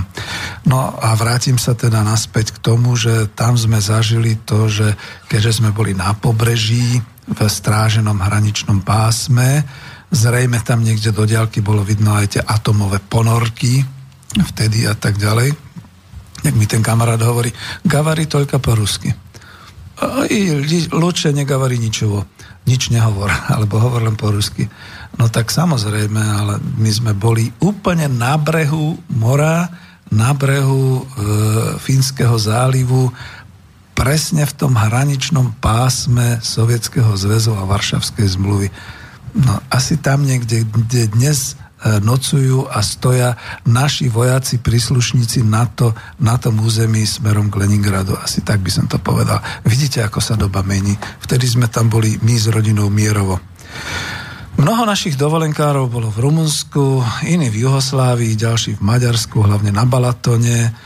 Bolo kam chodiť, e, rodičia leteli na Krím, druhý rok do Sočí, a viem aj o tom, povedzme, že študáci sa vybrali stopom z Maďarska, no mali nejaké pečiatky a nejaké valuty so sebou, ale stopom z Maďarska cez Rakúsko jazdili do Talianska po celej západnej Európe. Takže rôzne výnimky boli. No ale ja chcem ešte niečo iné. Keď už sme spomenuli to Maďarsko a Balaton, dajme si niečo, čo je veselé a vzrušujúce. Skupina Dolirol a ich vakácio.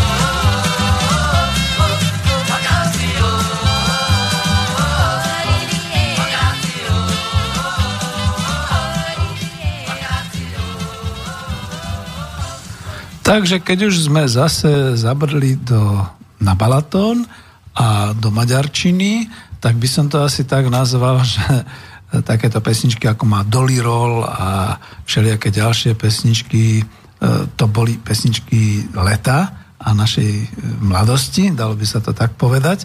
A boli spojené povedzme aj s tým, že áno, do Maďarska sa chodilo hlavne na Balatón, na Blatenské jazera. Ak by to niekomu nič nehovorilo dnes, tak nech sa pozrie do histórie, že e, knieža Pribina z Veľkomoravskej ríši, keď ho teda vytlačili, tak sa s celou to svojou družinou pobral dolu na juh, to boli všetko ešte slovanské územia a teda ten franský biskup mu pridelil, vidíte, pridelil, tak pridelil ešte v tom 8. storočí, mu pridelil územie, lenené územie okolo Blatna, Blatenského jezera, čiže dnes Balaton, a tam sa usídlil. No, tisícročie histórie spravilo svoje, ale my tam chodíme radi a chodili sme tam za socializmu a myslím, že aj dneska by sa tam malo chodiť. E, nerobím im reklamu, ale je tam nádherne, naozaj krásne. Je to veľké jazero ako more, skutočne to tam tá novinárka správne nazvala, že to bolo socialistické more, ale ospravne sa Maďarom, to je dnes krásne územie takisto. No a tie zážitky odtiaľ, ktoré povedzme mám aj ja, že cestovali sme tam samozrejme Škodou, stovkou, nekonečná cesta, kukuričnými poliami a všelijako. My sme vtedy ešte príliš nerozoznávali boli sme mladí, tie ich všelijaké kurorty, teda ako tie miesta s teplou vodou a, a termály a tak ďalej, ale došli sme až na Balatón, tam sme sa ubytovali v takom hotelíku, až neskôr mali tie slamené strechy, ako majú teraz, ale tiež to bolo také veľmi príjemné. Vyšli sme si večer na prechádzku tam okolo jazera. Naozaj tam, ako máte na avize tú pohľadnicu, boli tam také všelijaké tieto uh, plachetnice a, a potom sme zistili, že dá sa ísť veľmi veľa ďaleko od brehu uh, nohou, povedzme až niekde po, hm, ako by som to povedal, možno po pol kilometri bola tá voda už až taká, že od pása hlbšie a podobne a ona bola na dotyk, keď sa teda šlapalo, taká naozaj blatistá. No, blatno, Blatenské jazero. Ale čo bolo senzačne, v horúcom lete sa tam dalo fantastický kúpaček, všade boli sprchy, vždy sa dalo vysprchovať. Krásne vína, krásne ženy, nádherný spev, krásne večery. No čo budeme hovoriť? Ešte tu mám niekde zaradenú ďalšiu pesničku od Dolly Roll, čiže to sú takéto spomienky, ktoré boli. A Maďarsko bolo vždy pohostinné a bol to vždy raj gastronomický, čiže ja si pamätám, že Gundel palacinka, ale mali tam guláše, mali tam všelijaké takéto a náraňajky, čabajku a e, jednoducho takéto veci. Kto sa vôbec odváži a trúfa povedať také nezmysly, že za toho socializmu, že boli tie dovolenky fádne a na nič a takéto veci. E, to bolo úžasné. Boli ste v tomto novom období niekedy na Balatone? A ako znova im robím reklamu, nechcenú reklamu, ale tak treba tam zajsť. Nie je to ďaleko, dneska sa tam dá cestovať celkom peknými diálnicami. Takže toľko k tomu. A viete čo, ja pustím hneď aj ďalšiu pesničku, lebo som tak nejak naladený a bude to znova tá pesnička o tých letných láskach a túto pesničku určite poznáte, len ste nevedeli, že to možno e, bola predtým nejaká taká zľudovela a drub, Dubrovačky, trubadúry znova v sebochorvačtine ju krásne naspievali.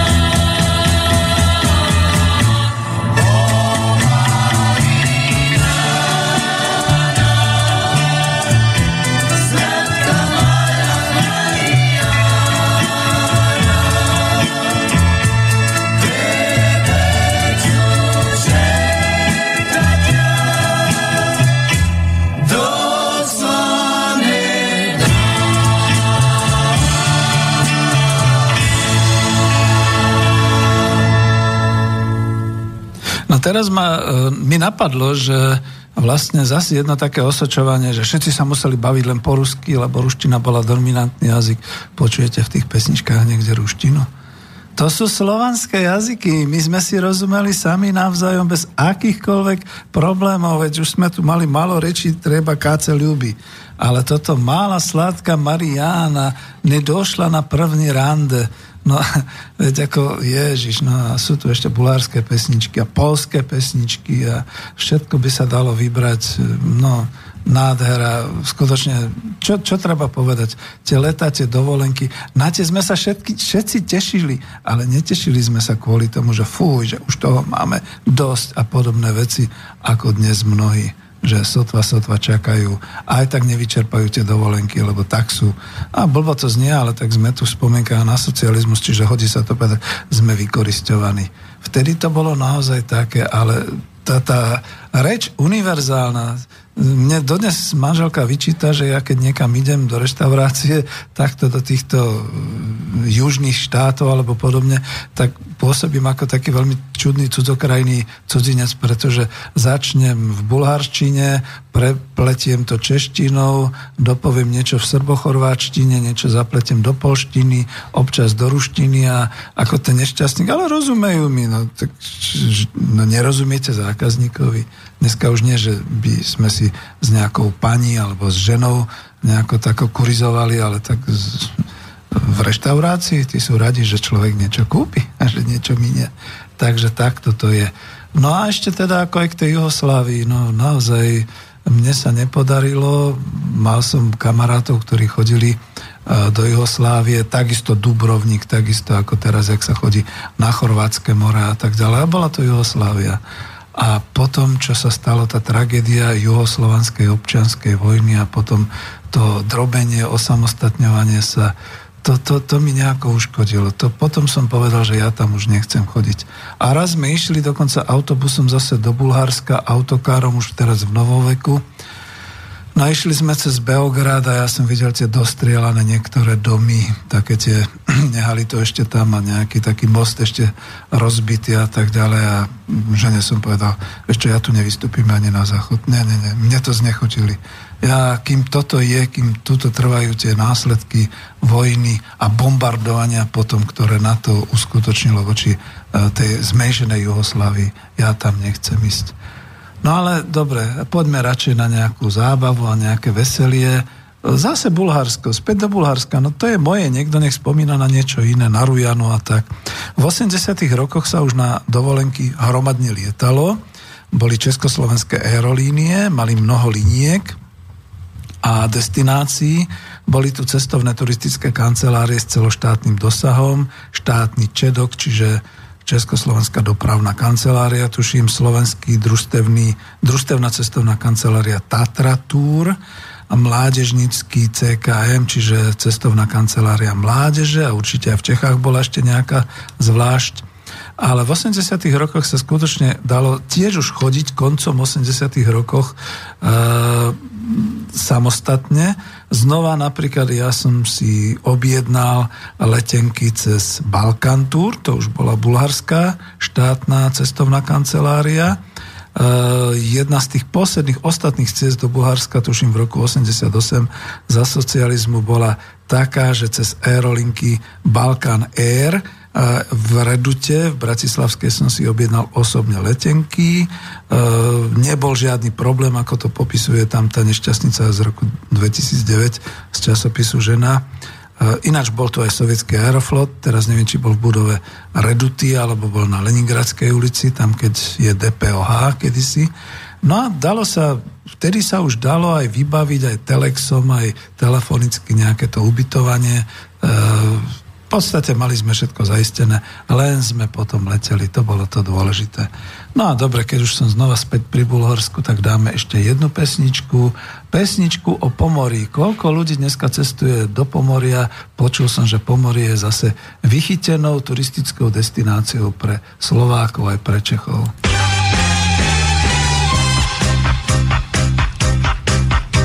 na 20 kilometra od Burgas si ja ešte едно граче пред нас. Едно гръче със себе си заето, по морие се казваше гръчето, което с дискретно се отдайна, опазваше опасната ни тайна. Там някъде край ресторанта скучен, паркирах мотопеда незаключен.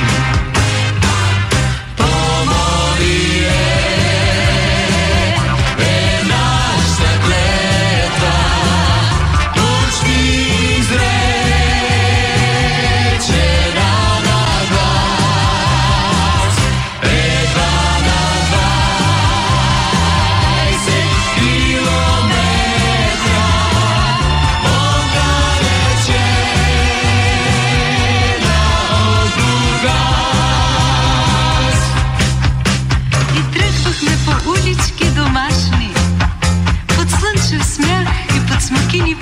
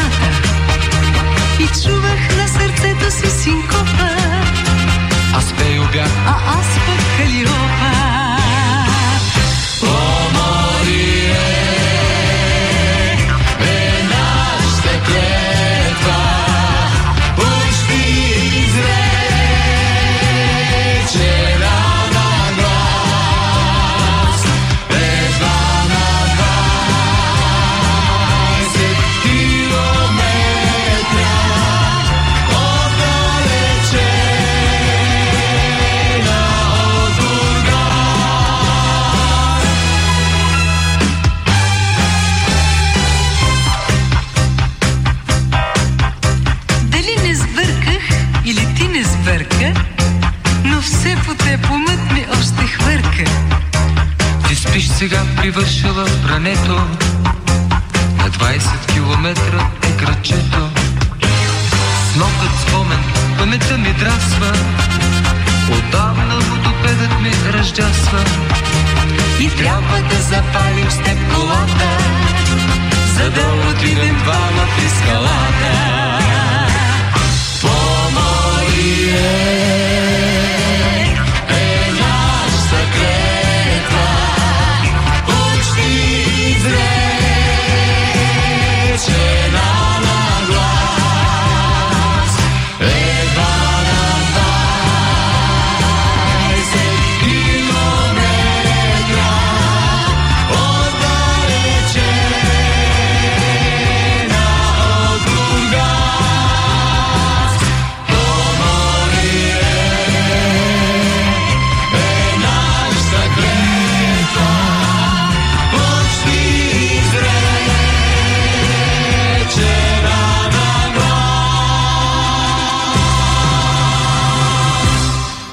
takéto chytlavé pesničky už dnes nebudete počuť v e, oficiálnych letoviskách na bulharskom pobreží.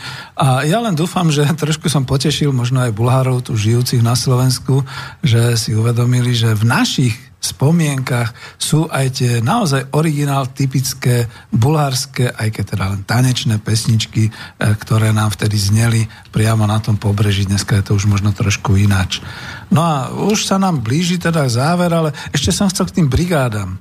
E, Niekde sa určite píše, ako to bolo strašné, pridelili ti brigádu, ha, ha, ha, a musel si makať a tak ďalej. Neviem, ja som si vždy zarábal na brigádach, neviem ako iný. Faktom je, že pri nástupe na vysokú školu sa každý veľmi rád prihlásil na letnú brigádu v tzv. 0. ročníku. My sme boli ekonómovia, vysoká škola ekonomická, čiže niekto potreboval nejaké to plus pre argumentáciu, aby dostal internát, niekto si myslel, že si šplhne u akademického zboru a bude lepšie známky mať, e, alebo niekto v orgánoch Socialistického zväzu mládeže, si, čo ja viem, keď bol, tak si myslel, že získa nejaké bodíky na stranickú kariéru. Ľudia sú rôzni, aj vtedy boli, takže takto. Mne to ťažko posudzovať. Ja som bol rád, že keď som bol prijatý na Vysokú školu ekonomickú, absolvoval som na prelome júla augusta brigádu v JRD Predajná, ono to bolo také zaostalé podhorské družstev, družstvičko, ale bolo rozsiahle a bolo veľké a bolo nás tu poriadne veľa. Bola tu rozjarená parta nulťákov, bývali sme v takom upravenom obecnom domčeku, poschodové postele, sprcha na chodbe, dievčata na jednej strane, chlapci na druhej, samozrejme sme to miešali, že áno, jedáleň v JRD, kde sme chodili na stravu ale našou bola krčma každý večer, ak neboli večery pri táboráku. Nakoniec sme mali aj takú tú zväzáckú vedúcu, ktorá organizovala aj celú tú brigádnickú e, činnosť a tak ďalej, teda cez ňu to chodilo. My sme ju volali, že je to sprievodkynia SZMA, ktorá zabezpečovala kontakt na družstvo, Mali sme spoločné výlety do Bystrice, mali sme družobné večery e, s kombajnistami, plechová kavalérie, tí kombajnisti, čo chodili z okresu do okresu, no my sme ich tam zažili e, v IRD v predajňa a teda poviem vám, to bola aj dosť drevnivá situácia, lebo už sme si nahovorili naše dievčatá, potom došli švárni sekáči, jak to spieva Pilažová eh, s kombajnami a my sme boli odstavení, no tak občas sme sa aj pobili samozrejme, tak to patrilo k tomu. No, eh, čo povedať, mali sme správnu dedinskú zábavu, gitary, bubny, zosilovače, spievali sme pesničky, ale mali sme aj naozaj tie táborové ohne. Eh, ináč používali nás, treba to povedať takto, na nárazové práce Prišli vagóny v nedelu s krmivom a vykladali sa a vozili sme ich do družstevného skladu v 30 a viac stupňových horúčavách alebo sme zberali seno z poľa, pretože už hrozila búrka, tak nás všetkých vyviezli a makali sme. Pamätám sa ako spolužiak, mám aj jeho fotografiu, ako leží celý nebohý na sene, pretože večer predtým pil opica jak Brno a veru tie sena mu dali skutočne zabrať. Fyzicky bol skoro hotový. No ale boli to skúsenosti, boli to radosti. Hm, devčatá si vyskúšali dojenie kráv ručne. Hm. No, Mnohí tam prvý raz pochopili, čo to je fyzická práca. Ja už som mal tú svoju prax z brigád zo strednej školy, hovoril som, že som asfaltoval, zbíjal som zbíjačkou starú cestu, bol som na flaškovacej linke v pivovare Stein, mimochodom. Mzda bola vždy naozaj taká, jak som spomínal, že tie hračany sa ohromne zišli potom v, v jeseni. No a potom na výške som mal aj inú brigádu bol som zväzákom, no tak to je presne to, no. Teraz čo, mám sa hambiť, alebo čo? Ja som bol zväzákom a bol som v zaujímavej e, organizačnej činnosti. Bol som v organizačnom štábe letných aktivít študentov vysokých škôl a boli tu študenti zo Sovietskeho zväzu, organizovali sme výlety do Tatier, ale rôzne študentské mejdany, pracovalo sa potom povedzme zabávalo sa večer pri Vatrách na Partizanskej lúke v Bratislave. Chodili sme sa kúpať na Sednecké jazera, keďže som študoval ekonomiku.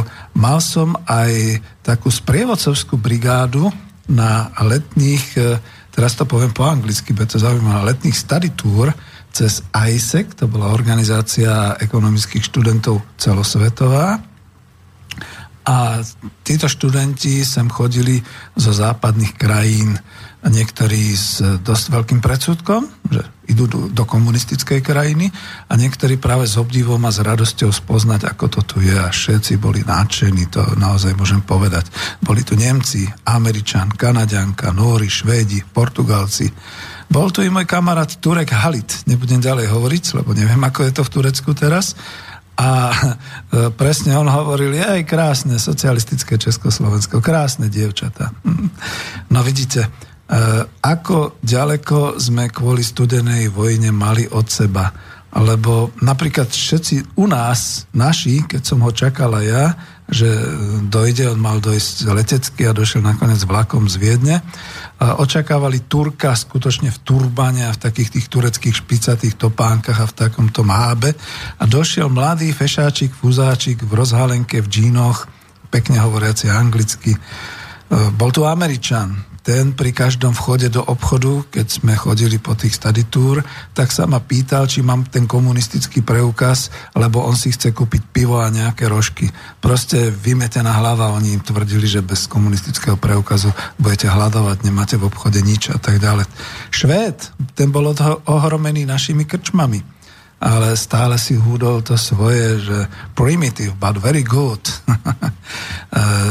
Napríklad Nemca s Američanom sme ako zväzáci, ako zväzácká delegácia, keď sme boli položiť venec k pamätníku Slovenského národného povstania v Bystrici, obeťam povstania, tak sme ich poverili, aby za nás teda položili ten veniec a aj sme im povedali, že treba aj poklaknúť. Takže oni išli, Nemec, Američan, dvaja príslušníci NATO, samozrejme, a mladí chlapci, položili veniec pamäť, na pamäť teda obetiam povstania, poklakli pekne, sklonili hlavu a oni to celkom radi urobili a večer mali z toho ohromnú zábavu.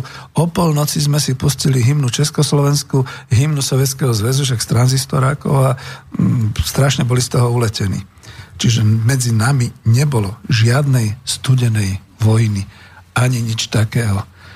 No ale že to existovalo a že vieme o tom, ako to bolo, tak skutočne znova pripomeniem tú pesničku, ktorá bola romantická. Táto pesnička sa hrávala veľmi častokrát, myslím, že ju hrali aj Marta a Tena, Elefteriadu, ale ja ju dám v češtine, takže počúvajte deti z.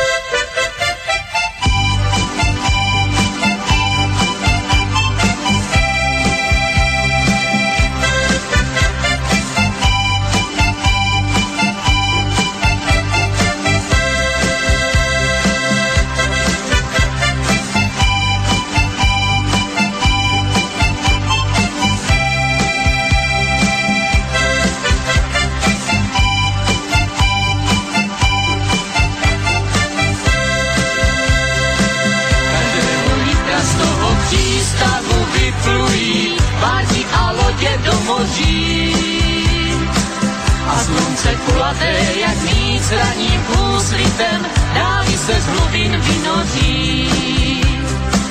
Jen děti z se po břehu loudají, moře jim nohy omývá. I modré nedozírné dálky je lákají, víc než země šedivá.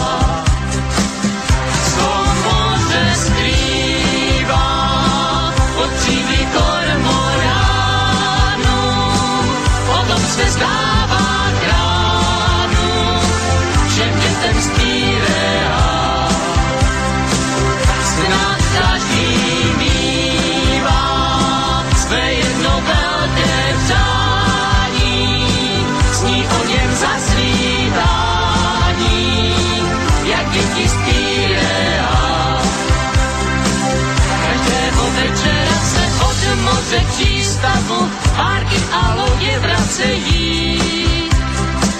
A čluny připlouvají s náklademi starých lásek a nových nadějí. Jen děti z a už nejsou tu na břehu, dávno už museli spát. A budou do raního úsvitu snít o tom všem, o čem snili tolikrát se skrývá pod tímhle. O tom se zdává kránu, všem dětem zpívá. Snad každý své jedno velké přání, s ní o něm zasvítá.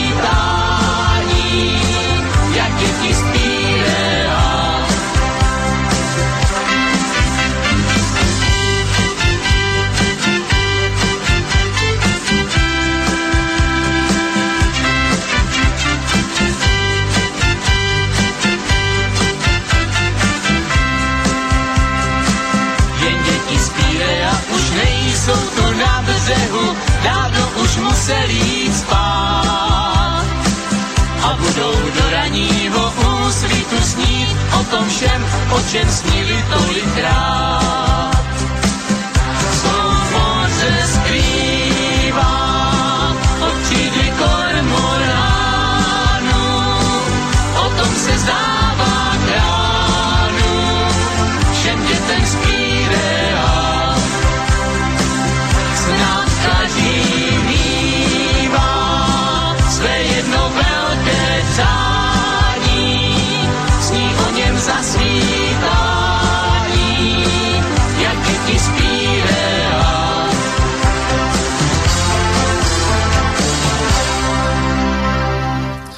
deti spíre a no, veď to boli krásne pesničky a ja dúfam, že som vám narobil chute aj ísť k moru a aj do toho Grécka, aj do toho prístavu Pireus. Krásne sirtaky, ktoré tu zaznelo, tak budeme radi. Bolo to sirtaky, dúfam. No a už ideme na záver, takže čo ešte tu mám také, čo by som zalistoval a pozrel? No brigády na Malte v úvodzovkách na Malte. E, napríklad, keď šiel otec do dôchodku v 60. roku svojho života, ten sa mal, tomu môžem závidieť. E, veľmi sme sa v rodine všetci obávali, že z toho tempa a zodpovednosti, viete, už som to dával v relácii, že bol štatutárnym zástupcom generálneho riaditeľa, ekonomický riaditeľ celej VHJčky, že z toho, keď vypadne, zrazu zistí, že už nemá čo robiť, dostane infarkt. Kúpili sme záhradu za Sencom, ale pri tom jazere ktoré bolo to strieborné jazero, ja to kľudne môžem tak nazvať, už nemáme. Ďalších 15 rokov sme tam chodili, tešili sa z úrody, z vinohradu, kúpali sme sa v jazierku, potom, že keď moje deti boli, tak sme sa tam kúpali a, a dobre, my sme si kúpili vtedy už hotovú chatku a učili sme sa, no učili sme sa, otec starý sedliak, však pochádzal z dediny, čiže robil si tú svoju záhradku. Ale všetci príbuzní, a to ja sa pamätám zo 70 z 80 rokov, si skôr už pokupovali pozemky, záhradky, buď po príbuzných, alebo možno aj niekde po dedinách, alebo takéto záhradky. Všetci sa pustili stavať záhradničiť, budovať si záhradku. To bolo to voľno, ktoré dnes už mnohí nemajú, keď sú v dvoch, troch prácach. Tak to, to treba povedať. No a toto bolo všade po celom Československu. Tam som niekde na začiatku hovoril, že tých štokovcov, čo sa postávalo a tých všelijakých tých veľkých stavieb rodinných pre budúce generácie, dneska už nikto tam nebýva, alebo málo kto. Ešte aj striko robotník pár rokom pred dôchodkou si splnil sen mať také svoje gazdovstvo. My sme tam chodili starou dodávkou, niekto mal chatu skôr na rekreáciu, v lese, v Tatrách a podobne. No o zimných rekreáciách budem hovoriť niekedy inokedy. E, rozmohlo sa veľmi kempovanie, ale aby som to ešte stihol, ja tu mám takú pesničku, ktorú možno budete poznať. Zlatá, mladá juhoslovanka Ľubka Dimitrovská, po nej to potom prevzala Jadranka, ale dáme si jej pesničku. Čau.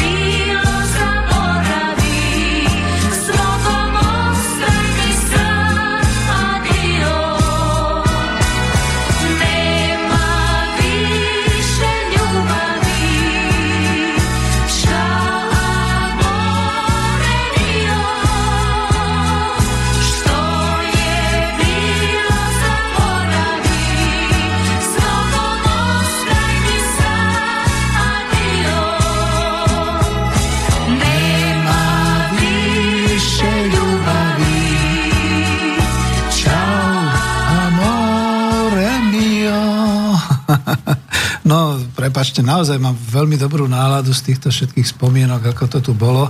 A vidíte, znova, to je typická slovanská reč. Nema vyše ľubavy, čau amore mio. Čiže takto to bolo. Uh, už mám len posledná, pretože naozaj už ani nevolajte, nepíšte, skončíme. Uh, rozmohlo sa nesmierne kempovanie, som chcel povedať. Ľudia, ak mali autá, tak si k tomu dokúpili stány, kempové náradie, učili sa rybárčiť, ohničky zakladať. Uh, všetky jazera, upetia hor sa obsypali kempami za Československa. Jasné, že sa stanovalo aj všelijako ako na divoko, vznikali kempy ako Duchonka, niekde v Tatrach, čo si pamätám, ale aj okolo Oravskej priehrady, okolo Liptovskej Mary. Boli sme raz ako rodiny e, s otcovým bratom na Zemplínskej šírave, vtedy to frčalo. Také tie veľké stany, nie ako teraz tie biváky, hodne drahé, ale to boli stany také, nie vojenské, pozor, ale také rodinné. No, stan s predsienkou, vľavo jedna koja, vpravo jedna koja, čiže deti, rodičia, vpredu e, taká tá predsienka, ešte sa to dalo tak vyhrnúť, aby sa k tomu dal pripojiť aj kempovací nejaký stôl, stolík, stoličky, skladacie, várne nádobičko, vatra, varič, e, Sprchy a záchody boli vždy niekde na konci kempu, cez deň bolo kúpanie, napríklad tam na Zemplínskej šírave a predstavte si, prvý raz som tam zažil naživo koncert Olympiku, dej mi víc, malásko, ale vidíte, túto pesničku práve nemám, ale mám niečo iné, takže ešte ju teda na záver skúsim pustiť a pomaly pôjdeme do záveru.